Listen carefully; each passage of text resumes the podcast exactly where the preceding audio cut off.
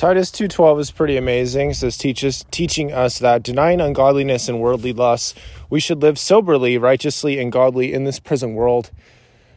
We are in a present world. We're in a time of much excitement and much upheaval and much excavation. A lot of people are really diving deep into who they are and trying to understand how they can get to a better place mentally and spiritually, physically, financially, and whatnot.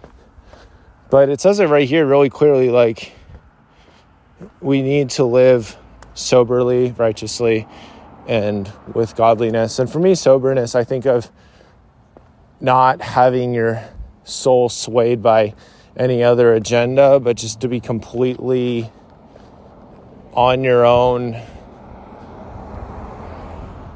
in your own standing, like just again, not swayed by any other agenda, just standing firm from other voices, you know, just having your own voice, your own clarity.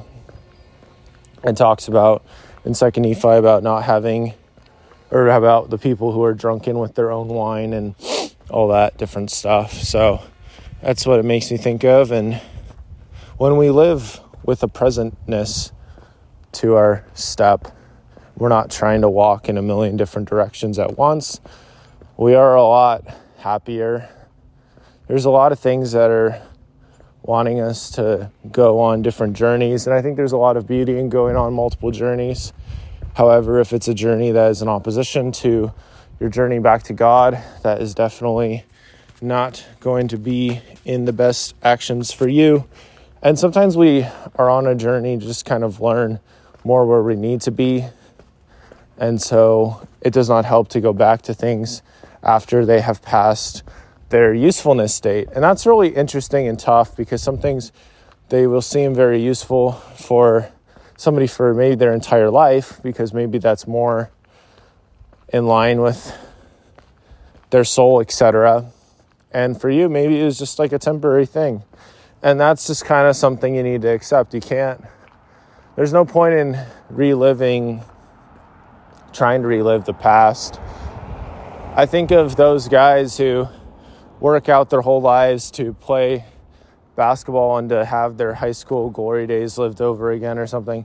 Like, you aren't ever going to have those same experiences. They'll either be better or worse. You're not going to have the same ones. And so, hopefully, they would be better if you are choosing, again, to live with soberness, to live with righteousness, to live with godliness in your actions and in your daily walk and, and steps because clearly there's a, there's there's a lot to unpack. And, and the fact is that when you've made a lot of progress in life it puts you in a different place. So you can do better than you did before. That's how I feel like with my running. That's how I feel with some of the other things that I've been working on is I'm in a better place to to work on them to get into better shape because I understand better how I work. And so again, just kind of goes back to living in clarity, living with soberness, living with righteousness.